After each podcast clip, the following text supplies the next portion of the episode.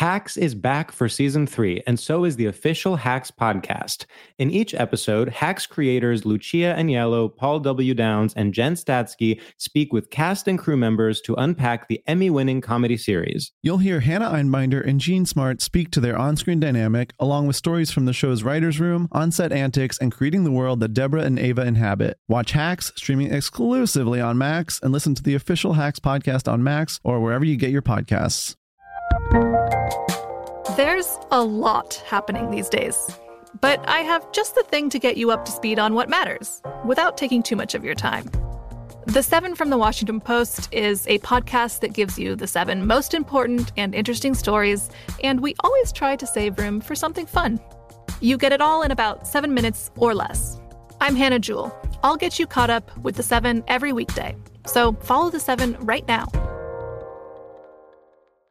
Open a limited time 11 month certificate at Kemba Financial Credit Union. At 5.25% APY, it's more than triple the national average, plus, it's a safe and secure way to grow your money. Visit your local branch or kemba.org slash CD for details. Offer expires May 31st, 2024. APY equals annual percentage yield. Restrictions apply. $500 minimum and $250,000 maximum deposit. Advantage status required. Comparison based on bank rate average. Federally insured by NCUA.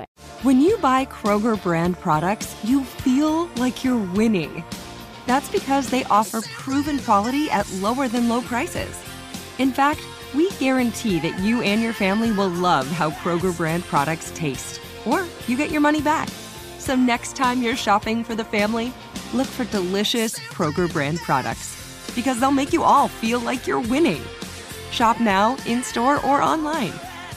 Kroger, fresh for everyone.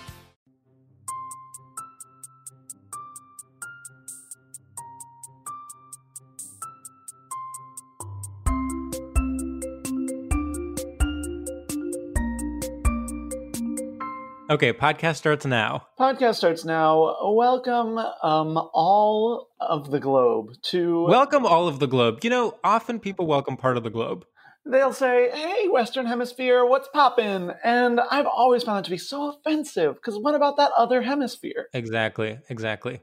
What do they say? Which one do they welcome? Uh, the Western Hemisphere. The Western, yes. I always, I, I have a T-shirt that says, "What about the Eastern Hemisphere?" well, mine is a little less specific. I say, "What about the other one?" Because you know, I hear Western Hemisphere, and I'm like, Yeah. Well, how many others are there? And I actually don't really like label. I, I have a shirt that says, uh, "Remember both hemispheres." I and my shirt says, "Remember." Hemispheres in general. I'm not going to put a label on how many there are because Lord knows there could be some hemispheres that I don't know about. That's right. You know, the smartest person knows that they don't know how many hemispheres there are. The Abraham ultimate Lincoln binary, the ultimate binary, really is the Eastern versus Western hemisphere, and people don't talk about how it's a spectrum. No country, and and it's the same with time zones. You know, we it's a very um, it is a very math focused model. And I think there are so many different ways we could divide up the globe. I mean, if you think about it, it's so unimaginative to divide it based on uh, based on time, based on location, when it could just be like part of the globe is pink and part of it is purple and part of it is orange. You know, this is something I've thought about a lot, and I, I've even talked about this on stage. You know, one time I went to Chile, and you know, a lot of people think that oh, when you go across the globe, that's Right. over. But actually, you can go across the globe down, and nobody Mm. talks about that. And you know, people tried to erase sort of my travel experience. They said, oh, you didn't go to the other side of the world because you know you didn't go to, eh, dare I say, China. And I say, Yes. well, actually, it is the other side of the world, just a different other side of the world. So you need to open up your fucking mind and realize you can go across the world down. Exactly. And there's a prejudice, and I think this is what you're, you know, this is exactly what you're talking about. There's people care more about the x axis than the y axis. It's disgusting. The favoritism. the favoritism, especially with regards to travel. Like you can literally go from the North Pole to the South Pole, and people will be like, "Oh, so you're in the same time zone?" They're like, okay, cool. So you like poles? It's like, no, I'm Like the equator traveling. means nothing to people. Oh, it's disgusting, and, and and and it's it's as intense on the body. You're still sitting on a plane for a long time. Right. I mean, it is. And if anything, the, the you know the, the weather changes more if you go up and down. I mean, you'd notice actually more of a difference if you go up and down. I mean, in many ways, it feels it's harder on the body. Right. And, and and you know, I started out this conversation thinking you know, we're all equal. X axis is just as good as Y axis. Now I'm coming out the other end of it and I'm actually saying the Y axis is better. well, and that's just because like because the X axis gets so much attention, like it's on us to sort of like lift the Y axis up. Yeah. And, and you know, maybe we do have to say it is better so that people start paying attention to it, but uh, it's better. It's better. And I think um a lot of the proceeds from our podcast go towards raising awareness for the y axis and the way it uh you know affects the world i I can't believe our society. God, we should have quit while we were ahead. I don't know. My that that I, I thought it would be funny to do a raising awareness joke, but then it's like, what are you actually raising awareness of? And and then you know maybe it gets too real when people are actually raising money for real things. I mean, it's such a fine line uh, with these with these jokes, and it's a line I always cross in the worst way possible. And you know, it's not your fault. It's like hard. Like we're all looking. Once you feel that riff peak, you're yeah. We're all looking for you know where to hop to next. We think exactly. Well, this obviously isn't the end, but sometimes you're just free falling, and there's exactly. nowhere else to go. I think what I was doing is, even though I was defending the y-axis, I had an x-axis mentality. I, I said I want to go forward rather than up and down. Do you know what I mean? Yeah, you there are depths to explore, and you were just saying like, "Well, I want to go over." Like, exactly. I want to go to a new Exactly. And many would argue that depth is the z axis, but I don't recognize that as a valid one. For me, the y axis is both height and depth, and the x axis is width. I mean, the z axis is like it's a hat on a hat. Like we we okay, but now is the z axis actually the most oppressed axis of all? What because I mean, even we aren't right. Here's what I'm thinking. Okay, it's coming to me. We as white gay men okay, think the y-axis is the most oppressed, and we're erasing completely the z-axis. Okay, but uh, to be fair, like the z-axis is like how are we gonna like when someone's like i'm traveling you can't travel the z-axis you can't like go through the planet like just on a practical level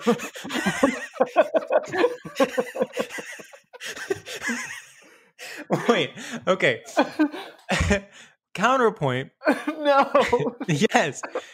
I first of all, you're only thinking in terms of going into the planet. Do you know what else is going through the z-axis? Going into space. Right. Which you can do and people have done. of all genders and sexualities. I mean, you have all genders and sexualities gone into space? If you are a lesbian who has gone into space, please email us at stradiolab.com and tell us about your experience. I mean, has there been like a Kinsey one in space who was like, mm-hmm. like who's like, I'm mostly straight, but I'll jerk off with you.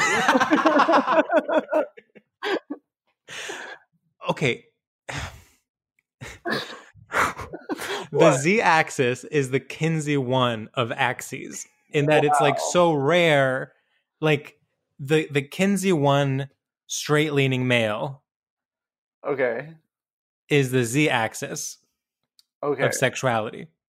And the Kinsey scale is three dimensional okay.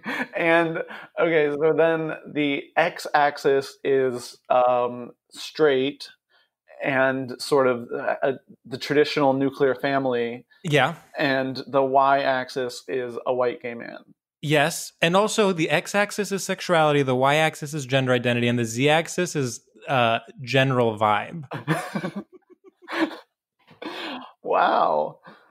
well, the vibes are on. I would say the vibes are on. Yeah. I will say, you know, we went into this um, recording, and I said we didn't have anything to talk about, and I and I had a light bulb moment. And I said, "Oh, right, I wanted to talk about my new lesbian trainer," and now here we are do those categories even exist anymore? No, not anymore. The idea that I would talk about my lesbian trainer, I even had a joke prepared. It's like she's training me to be a lesbian.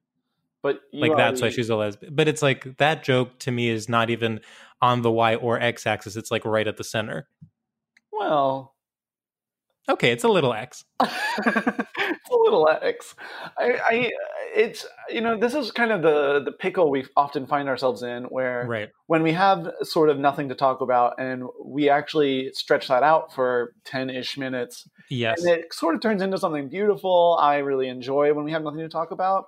But then it turns into okay. Well, actually, there was something I wanted to randomly talk about, and it's like, right. oh, well, good luck. It's not going to make any sense now. It's not, and and you know what? I don't want to like I think ultimately all I wanted to do was mention that I have a lesbian trainer.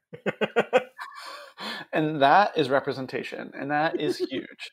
and that's all. Well, um, this idea, I had it in my head, like I would mention it, and then it would blossom into this whole thing. And why not just let it be what it is? You have a lesbian trainer. Let the world know. You have this platform. Yeah. Let it out. okay.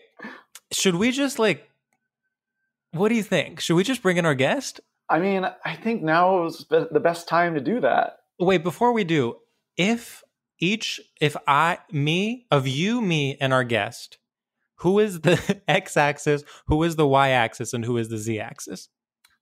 Um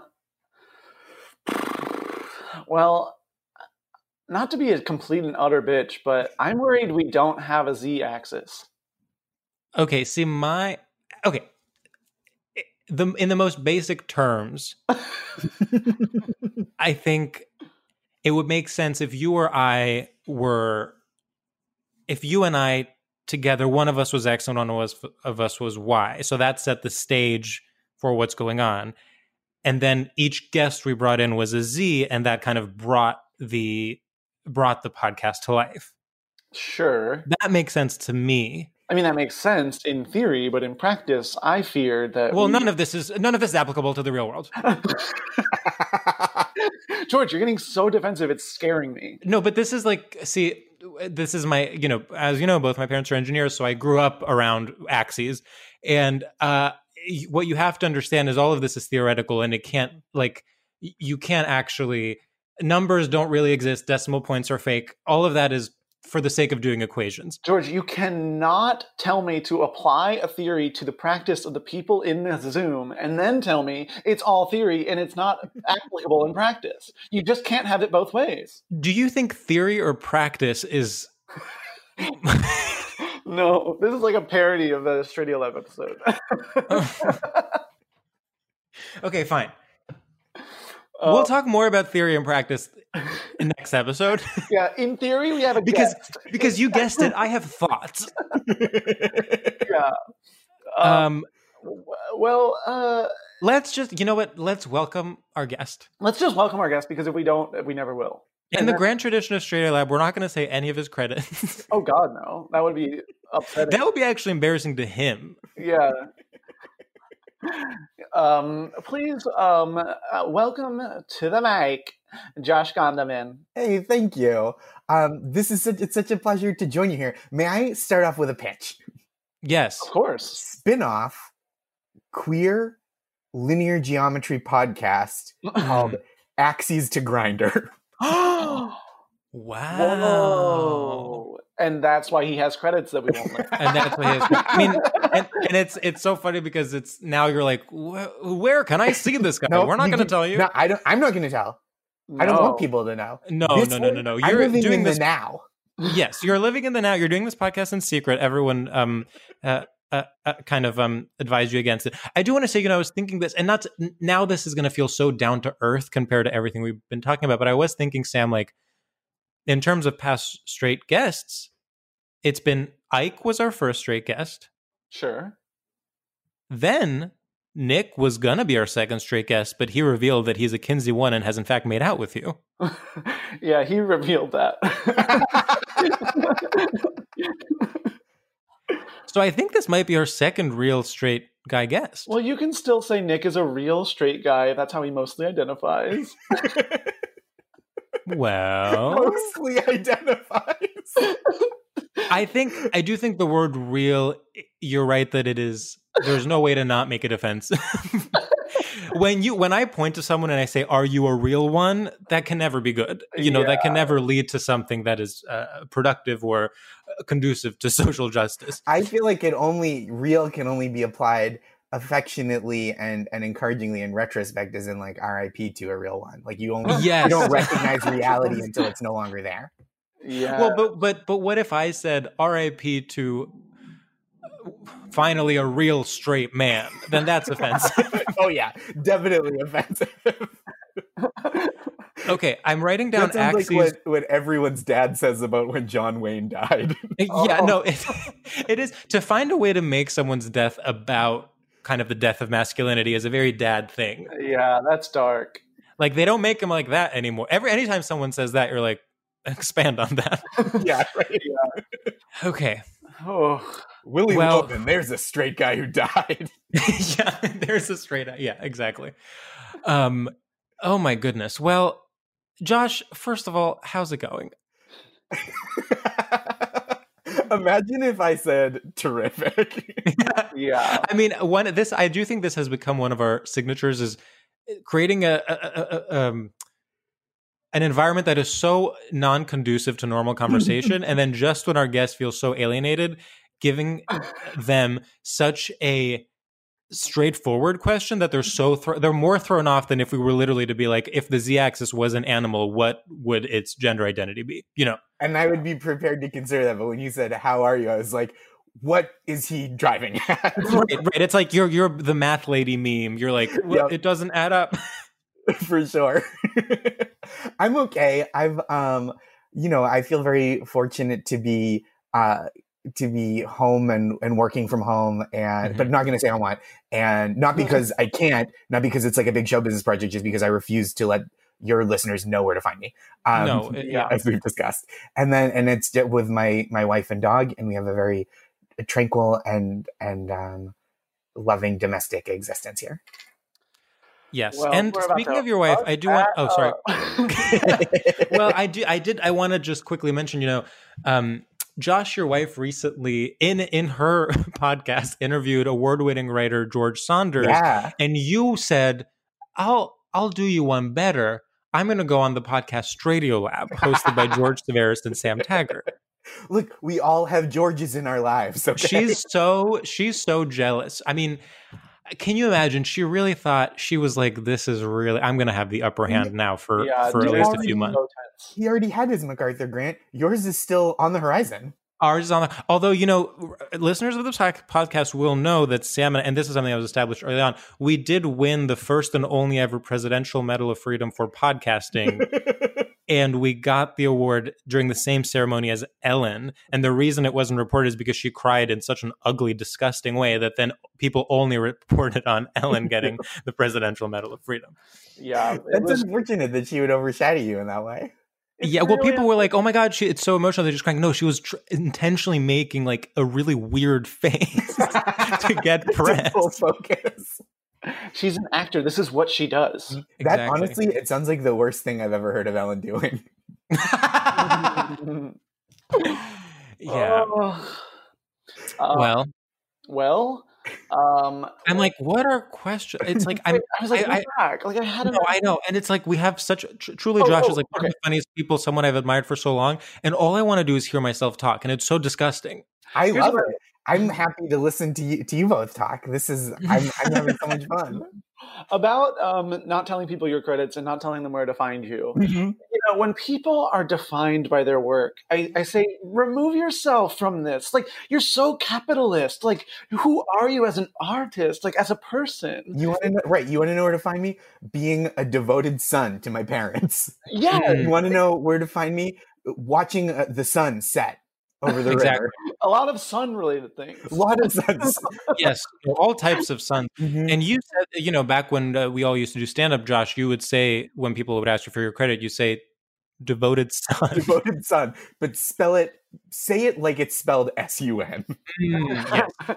um, remember when stand up, um, like, when you don't have any credits and you have to like they're like do you have a credit? And you have to say like one of the most embarrassing things you've ever done yes. because they're telling you you have to. Yeah. Just just say favorite around here. And they're like well that's not true. Give me something. I, oh my god. Yeah.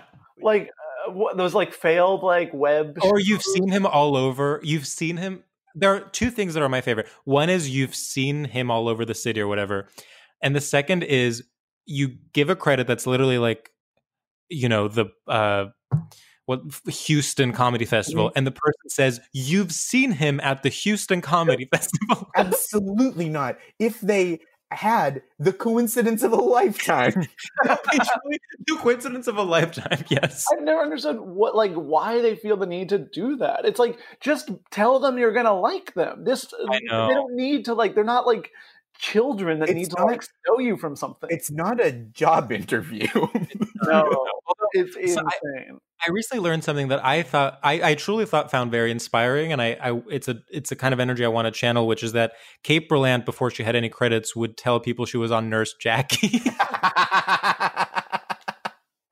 and so then the host would be like, "You've seen her on Nurse Jackie, Kate Berlant."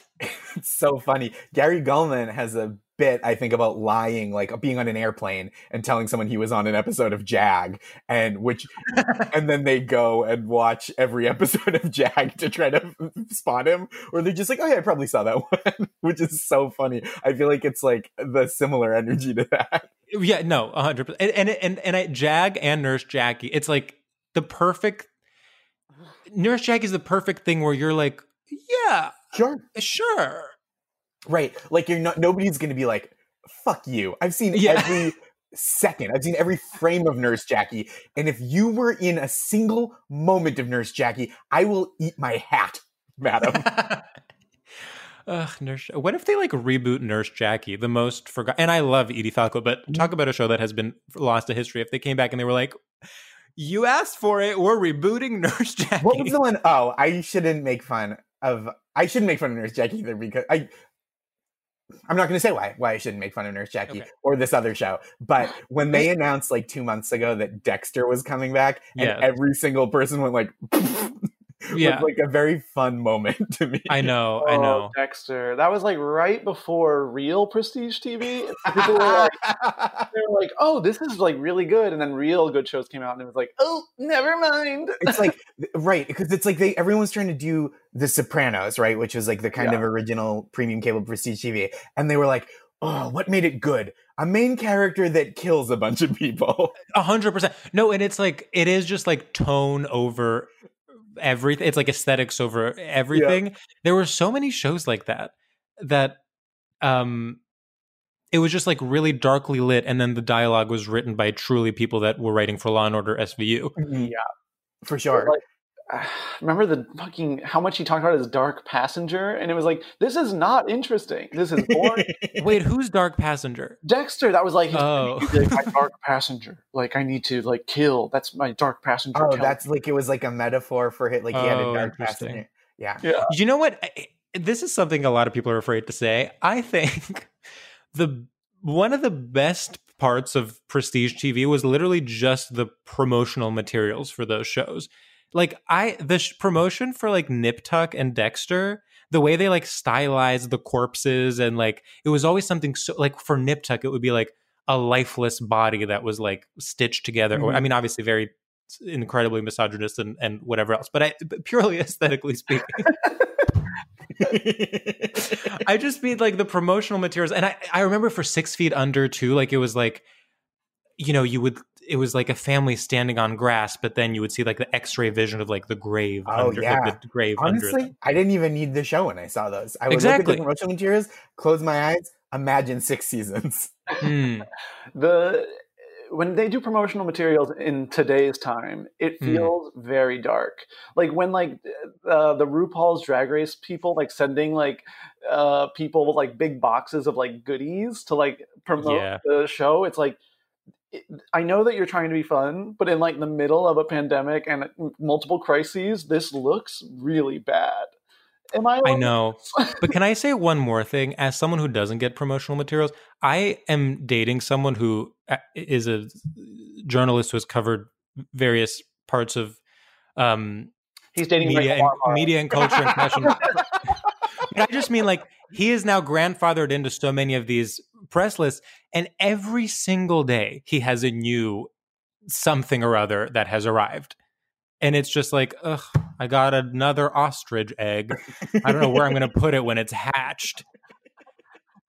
And as much as I don't want to be jealous, it makes me so jealous. it's nice to get mail that you don't know what's in it Mm, exactly. Mhm. I think that's why when people send anthrax, it's so intriguing. I know. Why don't any of these shows promote themselves by sending anthrax? I mean, you would, it would get so people bad. talking. yeah. It would get lips a flapping. Oh, yeah. Okay, here's how you do it. You put out like like if you send out like 500 uh, gifts and then like 10 of them are anthrax. Like, I'll tell you what. You you send the right person a white powder that's not anthrax, people are going to find out. Right. Ex- exactly. This is a good way to pro- to promote something like, let's say the the masked singer, like something that has an intrigue element to it. It's like yes. send everyone masks. One of them is filled with uh, bees. Yeah. You know, nobody sends anybody anthrax anymore. The world I has know. changed. It's a lost art. I mean, I don't want people to do that to me, and I it, it fills me with fear when I Yeah. read about it happening. But like, fear is a powerful feeling, and it's not. It's a much more powerful feeling than I've ever felt about the Masked Singer generally. Exactly. Well, I mean, that. not to bring Trump into it, but as we've learned, we live in an affect based culture where it it's more about feelings than um, you know uh, logic or facts. So if you can just get a few people deathly afraid or even close to death, literally, Mhm. uh, that would do much more to promote a show like The Masked Singer than being like these are our ratings. If- yeah. If you told me if you were like Nick Cannon, host of the Masked Singer, is he? Was he? I He think was, that uh, he is. He is. Got talent for a while. Wait, but I think he's Masked Singer because I was recently watching it Okay. On Thanksgiving. Mhm. And I didn't I talk about anyway, I think he is. Anyway, go on. It's like Yeah, whoever's sorry. the host of the Masked, Sing- Masked Singer, whether it's Nick Cannon or um, Tom Bergeron, uh, Mm. Or Jane Krakowski, Jane host of Krakowski. the new show uh Name That Tune, but go on. Ed Asner. It could be anyone. Yes. Ellen. El- Ellen, she's hosted things. Um, if if it got out that that let's say Nick Cannon was sending envelopes full of unidentified white powder just randomly throughout the country, people would not stop talking about the Masked Singer. Yes. So maybe the solution is not actually sending anthrax, always having an air of danger. So sending literally just like flour. You need one person to die. Okay, fine. I'm sorry. you need one person to die. If you really want people to talk about it, one's got to go. I Mm. think. What if you? I, I think. I think yes. I, I want to put a pin in that one person dying, but I will also say I think what you could get is a very famous person frightened of dying, and then it would have a similar effect, right? right. If Mariah Carey was like. I mean, I guess they used to be married, so that's the wrong. That feels like it gets into a dark territory. But like, Oh, if- that feels like it gets into a dark territory. We're talking about killing people with anthrax. no, no, no, no, no, no, no, no. line at- Yes, you draw the I line would. at Ariel and Frank. I'm putting a pin in that. Okay. So if you get So Christina Aguilera, celebrity to be on the ver on the to almost to have a fear of dying. just a fear. If Christina Aguilera, if she opened Great an envelope and and called the FBI and Yes. there was an investigation into the masked singer, then that would be prestigious enough that it would be like someone a, a nobody like me dying to promote the masked singer. I think Christina Aguilera having a near death experience screams prestige. Well, you know, I love Christina as the reference. I wonder if it should be someone maybe more um, news oriented. Like, Okay. imagine if Kate Couric got it. Um, you, know, you know, someone because I feel like if Christina Aguilera got it, it would be like, well, she's always kind of weird. Like, she's a little kooky. Like, I- you need someone, uh, someone you can trust to really. Sure. What a strange strange time to refuse to yes and is the moment Josh mentions Christina Aguilera. We have so far created the most elaborate world in which people are sending anthrax to promote shows. There are celebrities that are dying. I'm not even sure legally this is so intricate and expressive. I'm not sure legally this podcast can air. Right. And then but you draw the line at Christina Aguilera and if you think it should be Katie Couric. Here's the thing: I'm not drawing a line. I'm not saying no. I'm saying, well, let's think. If we're getting to the realism of it, let's think about this for real. And it's, Okay. I, I want to say, I don't blame Sam. I put a pin in his idea of killing one person with anthrax. And so I feel like Yes. he's putting a pin in Christina Aguilera. Okay, fine. How about this? You, you opened it up for if we're all critiquing each other. Well, what's wrong with a little critique? I think There's a reality should show. Be able to handle notes. there's a, there's a reality show with only two contestants, and those contestants are Christina Aguilera and Katie Couric. and the way it works is it is a show created to promote a different show, let's say The Masked Singer. The, the Masked Singer sends envelopes of white powder to 10 lucky winners, and one of them that gets the, the more dangerous white powder is the lucky winner who then chooses which one of either Christina Aguilera or Katie Couric should have the near death experience Okay. as part of the promo For the for Masked Singer. The Masked Singer. This, okay, this show is called Sam. This inc- this folds your idea right in. It's called Who Do You Trust? Because both of them are very afraid, right? Katie Couric and Christina Aguilera. They're both like um a- a- afraid when they open up the package, but it's like whose fear is real? Right. Mm. yes. I mean, if you well, watch, you're adding another layer to it, which I which I really like. Sorry, go ahead, Sam. well, if you're watching, if you watch the, the, all of season, maybe it's maybe it's like a four season show to promote The Masked Singer. If Yes. you watch all four To promote one episode of The Masked Singer. if you watch all four seasons of this show, uh, tell me you won't be hyped as hell to watch The Masked Singer. I mean, Yeah, I mean, I'm, just, I'm imagining the promo for this show. It's like it's Christina Aguilera and Katie. Cour- uh, Truly, just like a little promotional um uh, teaser. It's them just like hugging in tears, just like go- truly, they both think they're gonna die in kind of a glass cage, and then finally they're like, "We're gonna go to Marge in Kentucky," and then Marge's like, "I pick Christina." wow. Could we just um just as an as as an alt in case in case people are like, why are you a group of men imperiling women Yes. and instilling them with the fear of death? What if there was a, a, a spin-off? Who do you who do you trust? Men, and it was uh, Ted Danson and Charlie Puth.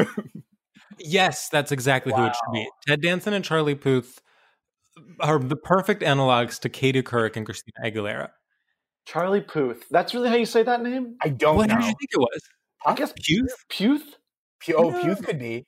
No, it's Puth. Puth. I mean, it's just Puth sounds so silly.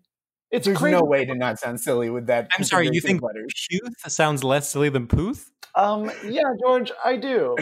I can say that with 100% confidence. Puth sounds less silly than Puth. I think Wait. Puth sounds the silliest. Puff. I like Puff. Puff. Oh wow. Yeah. And then he goes by Puff Daddy. no, no, no, no. Um, Well, I think we should wordplay. I feel like we should maybe do our first segment. oh my God, we're so on the same page. We're like Katie Couric and Christina Aguilera before one of them perishes. Okay, our first segment, Josh, is called Straight Shooters, and it is a segment where we gauge your familiarity with straight culture and and and straight language and straight concepts by giving you a series of rapid fire questions where you have to choose one thing or another thing, and it's kind of a Rorschach test to figure out what you know you're gravitating towards one thing or the other. What does that mean about Okay. you? okay. And the one rule is that you are not allowed to ask any follow up questions about any of the questions or about how the game works. Okay. Okay. Okay. This is what I deserve. okay, Josh. Um, I have a startup, or I'm thinking of ending things. uh, I'm thinking of ending things. Josh, writing an op ed about being silenced or posting a hot pic to raise awareness of body positivity. Posting a posting a hot pic. Okay, Baja Blast or Code Red? Code Red. Fantasy football or income inequality. Well, fantasy football. Um, getting canceled or getting convicted? Getting convicted. Liberal infighting or adult bedwetting. Liberal infighting. Martha, Mary, May, Marlene, or Tinker, Taylor, Soldier, Spy? Tinker Tailor Soldier Spy. I think one of the M names is wrong. It's I think, I think it's Martha, Martha Macy May Marlene. Oh, I damn it. But that was a good What? one. Oh, I was gonna ask if that was a trick No. question, but I'm not allowed. I understand how this game works. Gosh, focus. White Teeth by Zadie Smith, White Girls by Hilton Als, or White Bean Stew by Alison Roman? um, White Girls by Hilton Als. Sam, are you done? I'm done actually. Okay, wait. Josh, now I want to know what your question was going to be. Um, I totally forget. It was. Uh, wait, what were we talking about? Martha Macy May Oh, Marlene. it- I was gonna say, was that a trick question for me? Sam didn't want to answer. oh, oh, oh, yeah. Uh, you know, uh, here's the thing. I, uh, you know, I was like, oh, what was that movie title that used to uh, be funny? And then I Googled it and I was like, okay, got it. And I jotted it down real quick. But I jotted it down a little too quick. And But I think that's su- that's su- such a that's such a great straight shooter. That's like one of the best we've ever done. I think it's such a good tight one in that both are movies that have funny titles. One is more feminine, one is more masculine. Mhm. no, it I think you did a really good job, Sam. No, it was really stupid. And I mean, a Now, huge I just, you know, I, I know you are feeling really insecure right now. And Wait, hold on. it was um, Martha Macy May Marlene. Then I picked that one. Marcy. No. Martha Fuck, I think it's Macy. I think it's Macy. I wrote Marcy. God damn. Can someone I Google picked. It's Marcy, it's switching Marcy. my answer Marcy. from Tinker Tailor Soldier Spy to that one. Okay. but it is Marcy. I wasn't Okay. when it when I thought it was Mary. I was like, no. But now that I No, know it it's can't be Marcy, yeah, Mary. then it's that one. Yeah. Marcy is the. It's interesting that it ended up being Marcy, and we were debating between Mary and Macy, which, if you put them together, create Marcy. what is a Marcy but a Mary plus a Macy? A Mary plus a Macy. Yeah, I mean, it could, it- it's right there in black and white. George, have we fully given up on scoring our guests? Or I well, so so Josh, to take you behind the curtain, which Please. everyone begs us to do. I didn't want to seem desperate, but I was aching for this moment. So basically, this the way this segment has worked in the past is we don't al- we don't say the Rorschach test bit, and we're literally just like, this is a series of rapid fire questions. You have to answer them, and you can't ask any follow up questions. And then everyone is obviously confused, and they're like, wait, am I picking the straighter one? Wait, am I picking the one I like? Blah blah. And then the whole joke is that we then get mad at them, and we're like, you can't ask any questions.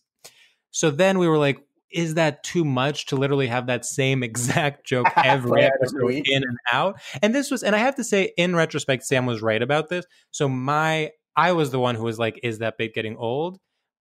But I think what we've been now doing for three episodes, which is over explaining it and explaining about the behind the scenes of the bit, I actually think, weirdly enough, that's more tiresome than just us doing the same bit. Well, let me take you behind my curtain, if I Yes. may. Wow, this never happens.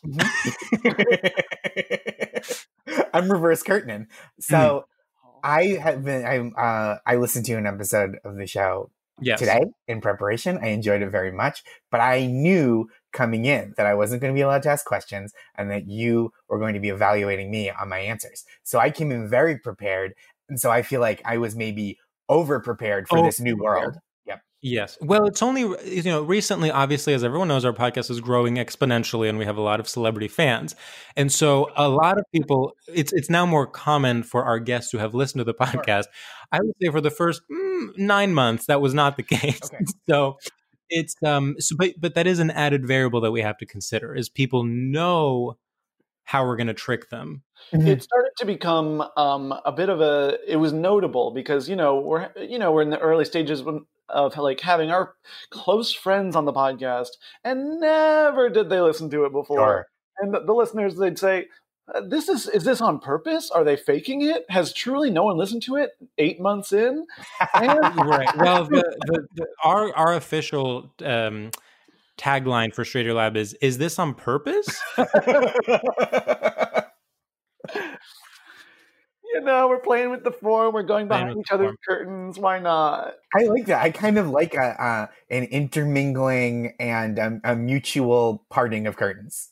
Yes. You know, and especially for us three titans of the industry, Mhm. we have such iron curtains up. We don't let any secrets Mhm. out, Yes. and um, to just let people in week after week now is It's so rare. revolutionary.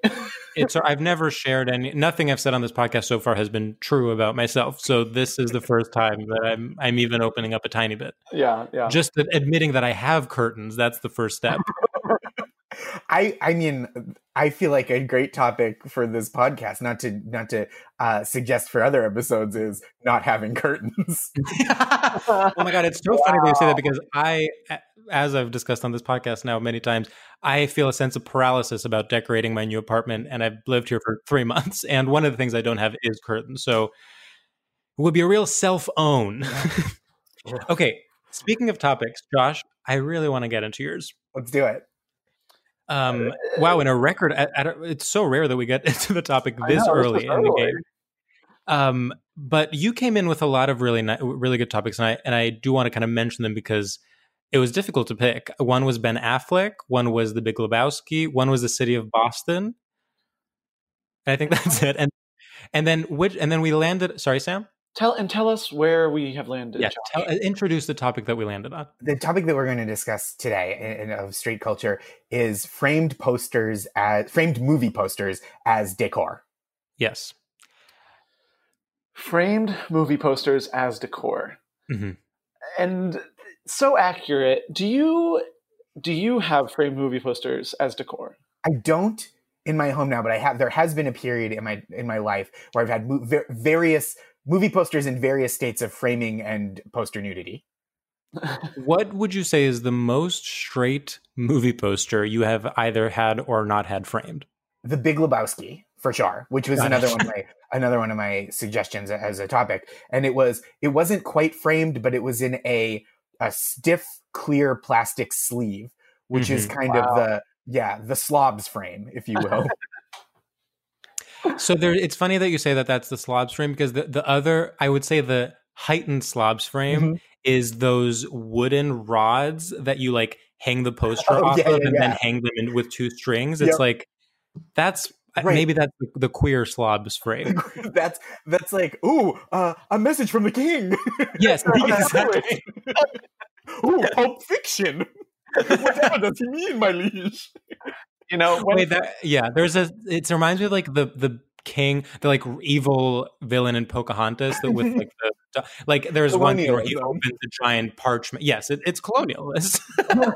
It's essentially colonialist. It's essentially colonialist. So sam what is the most straight poster you've ever owned well Movie? you mentioned it you know back when i didn't have a personality i didn't uh, know who i was and I was just grasping at straws. You better believe my ass had a Pulp Fiction poster in my freshman uh-huh. dorm a classic, a classic of the genre.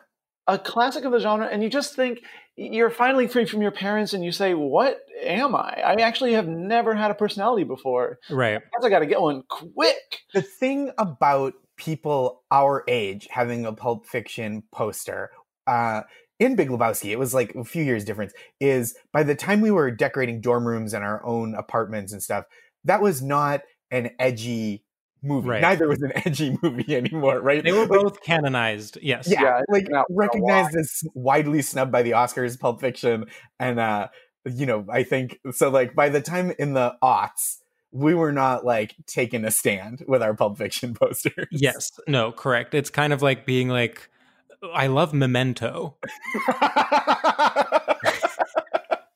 but I do want to. Sorry to you know um once again steal the spotlight, but I do want to one like up both of you. I do. I just before I forget because I want to one up both of you, which with the poster I had in my freshman dorm, and this is so you guys are talking about like oh it's it, you know these are it's it's kind of embarrassing because they are movies that it, it are not as provocative as one thinks they are, and they're kind of candid. Mine was more like I am so desperate to appear sophisticated, but mm. don't have anything, but have nothing to show for it. Like have no taste, have eh, eh, like have never actually seen a good film or read a good book. And what what is the way I can just project that I think I'm sophisticated at 18? And it was the following. It was a Japanese Amelie poster. No. That is insane. My neck snapped. Just. I mean, if, truly, both of your faces were. I've never seen such shock. I, I mean, when when you said Japanese, I was like, okay, Japanese uh, a version of a or poster for an American film. No, no, D- double international. Japanese poster of a French film and literally the one French film that had been it, it is the most basic one. Mhm. It is the one French film that all basic, you know, white girls, not to stereotype, were like. It's literally like the proto Emily in Paris. Her, her name is very close to Emily. Even. yeah, Amelie. Whew. wow, I've never admitted that um, in public. Do you feel better or worse? I mean, this is really me pulling back my curtain to reveal a Japanese Amelie poster. How embarrassing that when I finally, uh, it's like, it's like you know the poster of Dorian Gray, like there's something hidden, and finally you're like, here it is, and it's a Japanese Amelie poster. and she looks like shit. it's literally like an aged Emily in Paris. I have to say, Sam, I've never seen you. You truly look like you've lost all respect for me.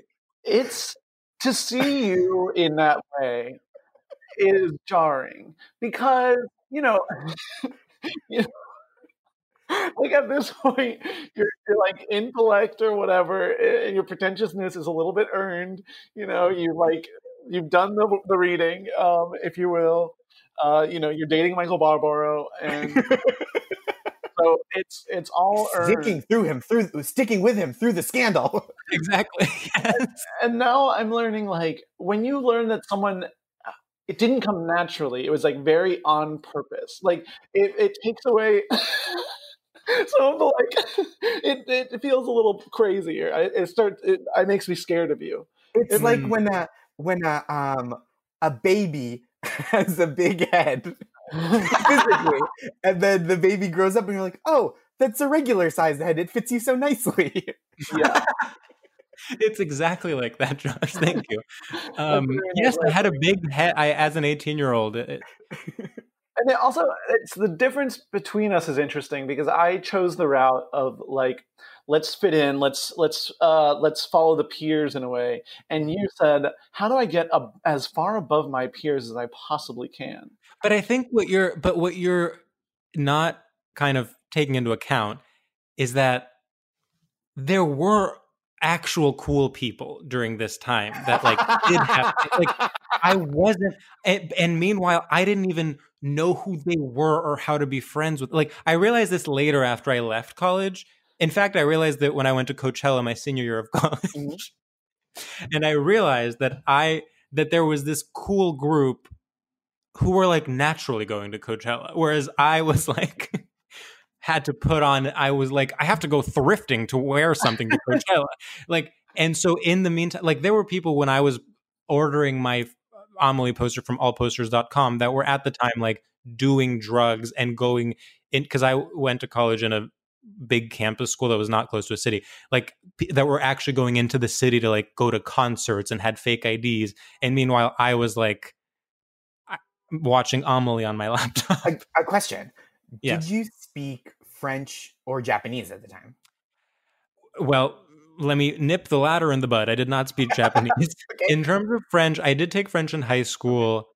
Um, but I but certainly I was not at the level where I was watching French films without subtitles. Because I was like, because that's if you're watching a French movie Right. where dubbed in Japanese, Dubbed to that Ja- is yeah that- incredibly I do want to just come right out and say I had zero relationship to Japanese culture at all. Still have not been to Japan, you know, no but connection it to feels it. like you have because of the poster. Yes.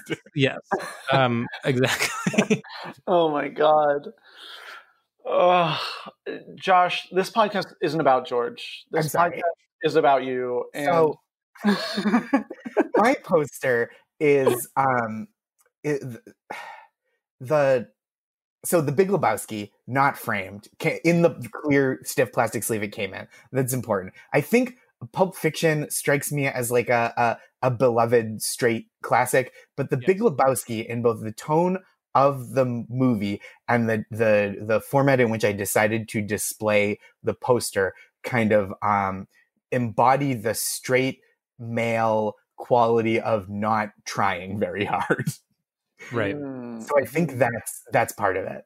It's also, I think the Big Lebowski and Pulp Fiction are interesting because both of them actually have an iconic, very campy female performance in them. Yes. Yes, but yes. they have been written into history as straight movies. Yes. And the Big Lebowski, I, th- I think Pulp Fiction has a a broader fan base. The Big Lebowski, I think if you polled uh, a hundred women who date men, especially white men, and they were like, "What's the movie the most boyfriends have tried to make you watch, even though you've already seen it?" They'd be like, "The Big Lebowski." Yeah, Yeah. I, do, I, I don't like dislike the Big Lebowski, but it is one of those things growing up where it was like, this is a little bit forced on me. Like I'm Mhm. doing this because I feel like I'm supposed to. It's funny, bit. but it is one of those movies, and I ha- actually feel this way about like a lot of kind of boy movies like that, where I've almost now come back around. Where first they were forced on me, then because it felt so forced, I rejected it and was like, "No, I only like gay uh, stuff." Japanese but now, as I'm older, I'm like, I love the Coen Brothers. I love like Yeah. certain Tarantino movies. Like I actually rediscovering them without the biases that were like part of how they were introduced to you is like a different experience. I actually just watched rewatched Fargo the other day and I was like I I saw it eh, with new eyes.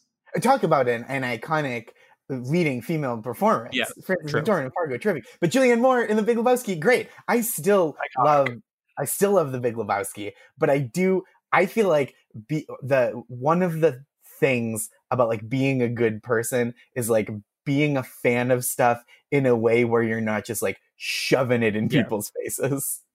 Right. Yeah.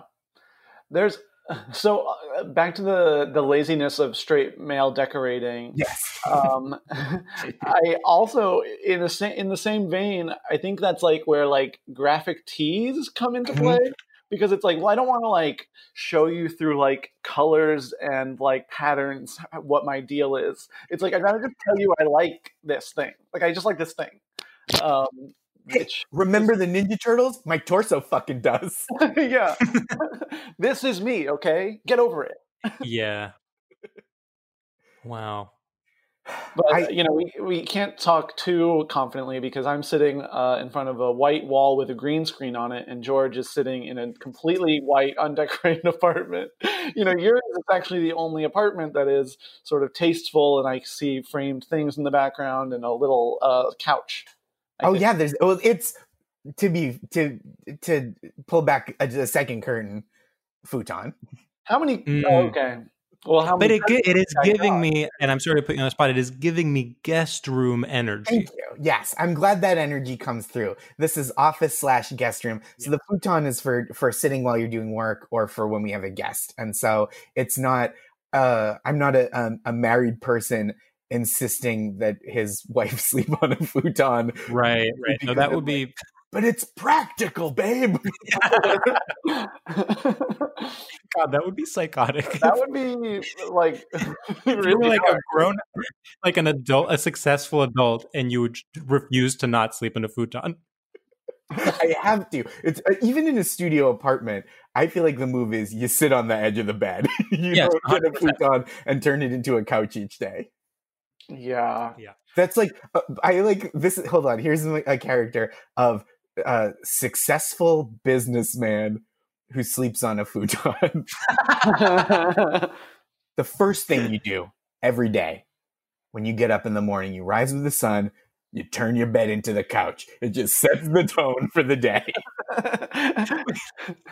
I love the idea of someone doing one of those, like you know, uh, habits of highly productive Yeah. people, and then reveal. I'm sure this has been done as like a shouts and murmurs, but like so revealing through the, through the various steps that they're absolutely batshit insane. It's like like first you turn your bed into a futon, then you open the door into the street, whatever. Like it, it, it, just like becomes clear that they're literally living like a um. you scream at the birds. Now, if only I could think of one example to make this funny. no, I love this. Just like the seven hi- habits of highly productive people. You turn your bed into a couch. You open the window. You yell at a dog. you boil a rock. Half an hour. Nice and hot. Wow. And see, this is why they pay you the big bucks at undisclosed workplace. wow. You'll never Oh know, listeners. You'll never know. I mean, boil a rock is I'm sorry, but that's genius. Look, I don't care who you are. That's funny, okay. Right. We were literally funny. I don't we were care. just talking with Spike about like when people when comics say that's a perfect joke, mm. but like that's me with you saying boiling a rock. Listen, I don't care how hot your rock still is from yesterday. You boil it again. you can't. it- It's just to prove that you stick to commitments.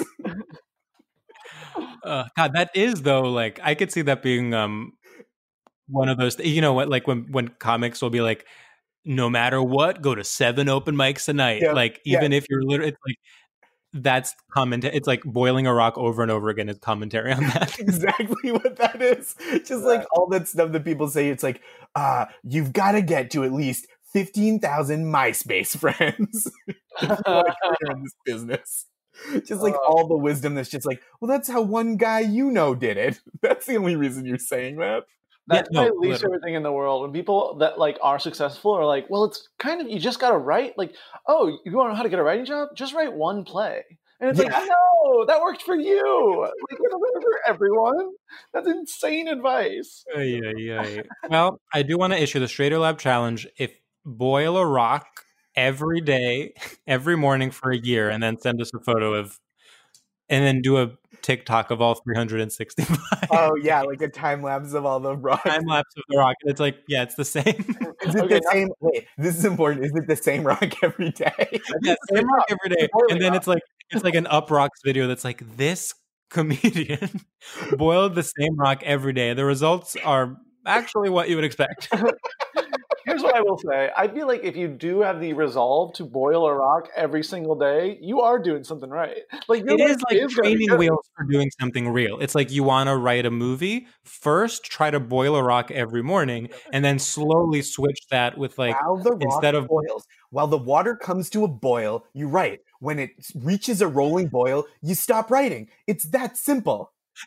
that simple. That's Wait, how that the actually Coen brothers wrote The Big Lebowski. the Big Lebowski. They boiled a rock every day for a year, and they said they said they made a pact with each other. At the end of the year, we throw the rock into the woods, Mm. huck it in the woods, and our script is done. I mean, I think we have a seminar. We could charge probably two this is hundred. master class. Yeah. it's so dumb. this, yeah, it may look like an ordinary rock, but I see meditation. I see focus, and I see routine. That's what you're going to need to finish your screenplay. Hey, my name's Sam, and this is writing a screenplay by boiling a rock. People are like, this master class is interesting. Be somebody they're like, wait a minute, that was uh Shane Black who wrote Lethal Weapon is doing a master class about boiling a rock.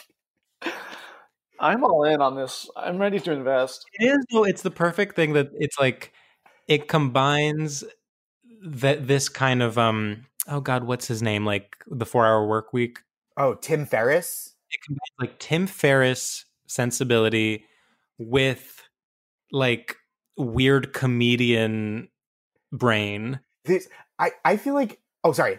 You No, go ahead. I'll say mine. No, no, you, you, you oh. I feel like there's all this stuff that people post confidently online, like it's science or wisdom. And I'm just like, has that ever worked? you know, like it's the kind of thing where people are like, if you ask an introvert how they're doing today, that's like punching them in the neck. And I'm like, I want to know because if that's real, then I will change the way I converse. But if that's just something one person who is having a bad day thought, then I will not. No, it's literally like ever consider the fact that whenever you address anyone, they have a trauma response. Well, it's like, yeah, I like when the infographic is like, instead of asking how are you, here's 10 helpful phrases to check in with your friends without putting pressure on them. And then it's like, like, some of them oh are like God. some of them are like reasonable things that you might say, and then some of them are just like uh, like I'm I'm supposed to say like what it is, Big Papa. Like that doesn't sound like how I would talk.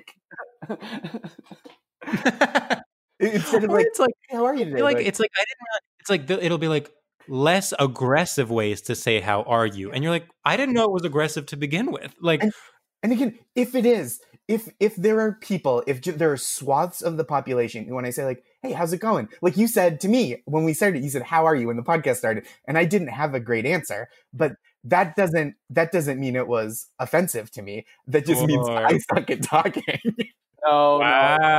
no. Don't take the blame on this. George asked you that purposefully to bring. I up the purposely compliment. wanted to throw you off. I purposely wanted to throw you off, but um, but there, it's like, and I don't want to like, I don't want to like bag on you know people who uh, are living in depression or, or extremely introverted, but it's like about everything where they'll it'll be like, um, it'll be like the- you know, uh, cooking vegetables for half an hour. Uh, okay, that's uh, that's sexist. And you're like, I don't, I don't know if that is. Is it? I just want to know. Cite your sources. Yeah. there's also that thing in terms of like scientific hacks or whatever. When people will say, I once saw there was something that was like, "I'll save you some time. Just cook everything in 350 degrees." And it's like, no, like different things cook at different temperatures. right, right, right, right. But honestly, that kind of harkens back to what you're saying. It's like Boil a rock. people, Just boil. but also rock. everyone is different. Like, Yes. yes, there are maybe some people that have a good response to how are you, some people that have a bad one, some people that have the medium one. But the solution to that is not to think of a different catch-all. It's to like feel out the energy of the Yes, person you're talking. exactly right. It's like to treat to treat every person with like uh with respect and care that you're dealing with. And like if there's someone in your life that you repeatedly are like, How are you doing? And it it it fills them with dread, then you can know that about that person. Um but yeah, I I love the hacks, right? It's just like, oh, um if, if you want to, you're you're not meeting enough people, just fuck a coat. People are desperate to simplify in a way that like, Boil rock, shouldn't. fuck a coat, can't move. people are desperate to simplify. I I love like hacks that are just like so undesirable and inconvenient. Or like so non it's like forgetting that we actually are humans that have intuition. Right. So we went off. We really did. I'm actually not even sure. I'm not even sure politically where this rant fits. Like, is this? Are we like triggered much to everyone that's like trying to be empathetic online? Are we? Like, I can't tell. Right. My worst fear is turning into a triggered much guy by accident. Like every day. Yes. Oh, I mean, you must know how this feels. As soon as there's a podcast mic, there's a little demon inside of you that says, "Wait, am I alt right now?" Like, it is like truly my worst fear that like one day I'll just like start getting like like I'm you know we're doing now for fun, but like one day I'll just hear something that's new and I'll be like, nah. and that's like my whole new philosophy is nah yelled. Um, wait, I'm, I want to be conscious of the time. Josh, do we have any final words on the framing of movie posters? Oh, um, uh, yes. Uh, let me. I think t- it's movie posters look nice. A lot Yes. of them. They're, they're aesthetic. They're they're sale a sales pitch for the movie, but I don't unless they're a movie that you made or a movie that has like special significance for your life where you met your partner the movie that that inspired you to go to film school the the, the most you know the uh, a movie that you watch with your your parents who have since passed like something with a specific significance other than like this movie fucking rules. Um then i think maybe it's like a little aggressive as home decor and i will say even if your dead father was the star of this movie uh or you watched it while you lost your virginity do not have a poster for the boondock saints I'm sorry, Fair. I have to disagree with you there. If my father was the star of the Boondock Saints, I would have that damn poster. And uh, my boyfriend would be like, "Can we take the Boondock Saints poster down?" And I'd be like, "No, my father is the star of that film. I am not taking that poster down, no matter what happens." Um, I, it, yeah, we can't get I don't want to get too far back into it because I also want to be conscious of time. But I do also, while you were talking about that, it made me think. Um, it is like a sort of a way to be like, well, yeah, I'm I'm decorating my house, but it's not gay. Like there is a 100%, yeah. to it. Oh well, yeah. it's like art. Yeah, but it's for a movie. You know, like it. Yeah, it's like I don't You know love how like, many it's tits he that. bangs in this movie, dude? Uh, wait, I do have one question that we can end on, which I think might be interesting, which is what movie that is current that like was released in the last five years that we like or that's considered good will unfortunately become the Big Lebowski or Pulp Fiction of posters for like the next generation. And I have an answer for this. Ooh. I may want to hear your answer. My answer is, and I hate, I love this movie, but my answer is Phantom Thread Oh, interesting. Huh. because it is the type of movie that starts being like very much a film lover's film and Mhm. like you know a, a respect you know it's just popular enough it's paul thomas anderson you know A- a- so in that way people will be like oh this is the one poster i can that is safe to to have in my home or something but then as soon as one basic person will do it because they will just like have seen it somewhere and then it'll be over I've got one that is that starts the opposite direction, that goes from dorms outward, which is Mad Max Fury Road. Mm, A hundred percent. Action and prestige, I think, is a good a good zone. Another movie i love embarrassingly so it's so fun. Z-Way has been t- uh, Z-Way's been tweeting about like watching it like multiple days in a row recently. It's so good. Yeah. Um, Sam? Well, I will say I don't have an answer. I've been racking my brain, and I think you guys crushed it. And I'm just here to be your cheerleader. I freaking love your guys' brains, and you nailed it. I'll tell you what, if you if you're having a hard time thinking about an answer for this, if while you think, Boiler Rock. and on that note, I think it's time for us Okay, He got there. Damn. our final segment. I'm about to boil a rock to set the timer. Um, in our final segment called Shoutouts, a segment that famously Sam is really good at and I'm really bad at, and that makes me feel insecure. We It's head versus heart, you know. Uh, oh okay. call back to a previous episode where uh, our guest Spike Josh told us that in their high school they were rated on skills of the heart and skills of the mind. and indeed, it was in Los Angeles. Skills of the heart is It like skill. a- Do you remember what it was? It was like feats, no I don't tasks. I don't know, but it was like something of the heart and something of the mind. That's so funny. Anyway, um, I have one that just came to me, Sam. But do Go you want to go for? No, you go. What's up? Oh wait, no, we should tell Josh. So this is like a, a TRL style shout out. Um, kind of. It started out because you know radio shout outs, TRL shout outs are such a instrumental part of, of straight culture. So it's you giving a shout out to your boys back home about something that you like or something making you happy or something that you want to raise awareness for. Sure. Um, and in the tradition of this podcast, we both come came completely unprepared and are doing the first thing that comes to our mind as we speak, as you're about to witness with mine. What's up, listeners? I want to give a quick shout out to broccoli. That's right, the vegetable. the other night, I did something which I rarely do as a very straight edge individual, which is I had a fourth of a weed gummy, and then I had leftover broccoli when I got the munchies, and I realized broccoli is one of the most majestic looking vegetables. it literally looks little trees and has such a kind of bright and vibrant color. And it's so unfair that we think of it as such a, you know, it's very like eat your vegetables, eat your broccoli.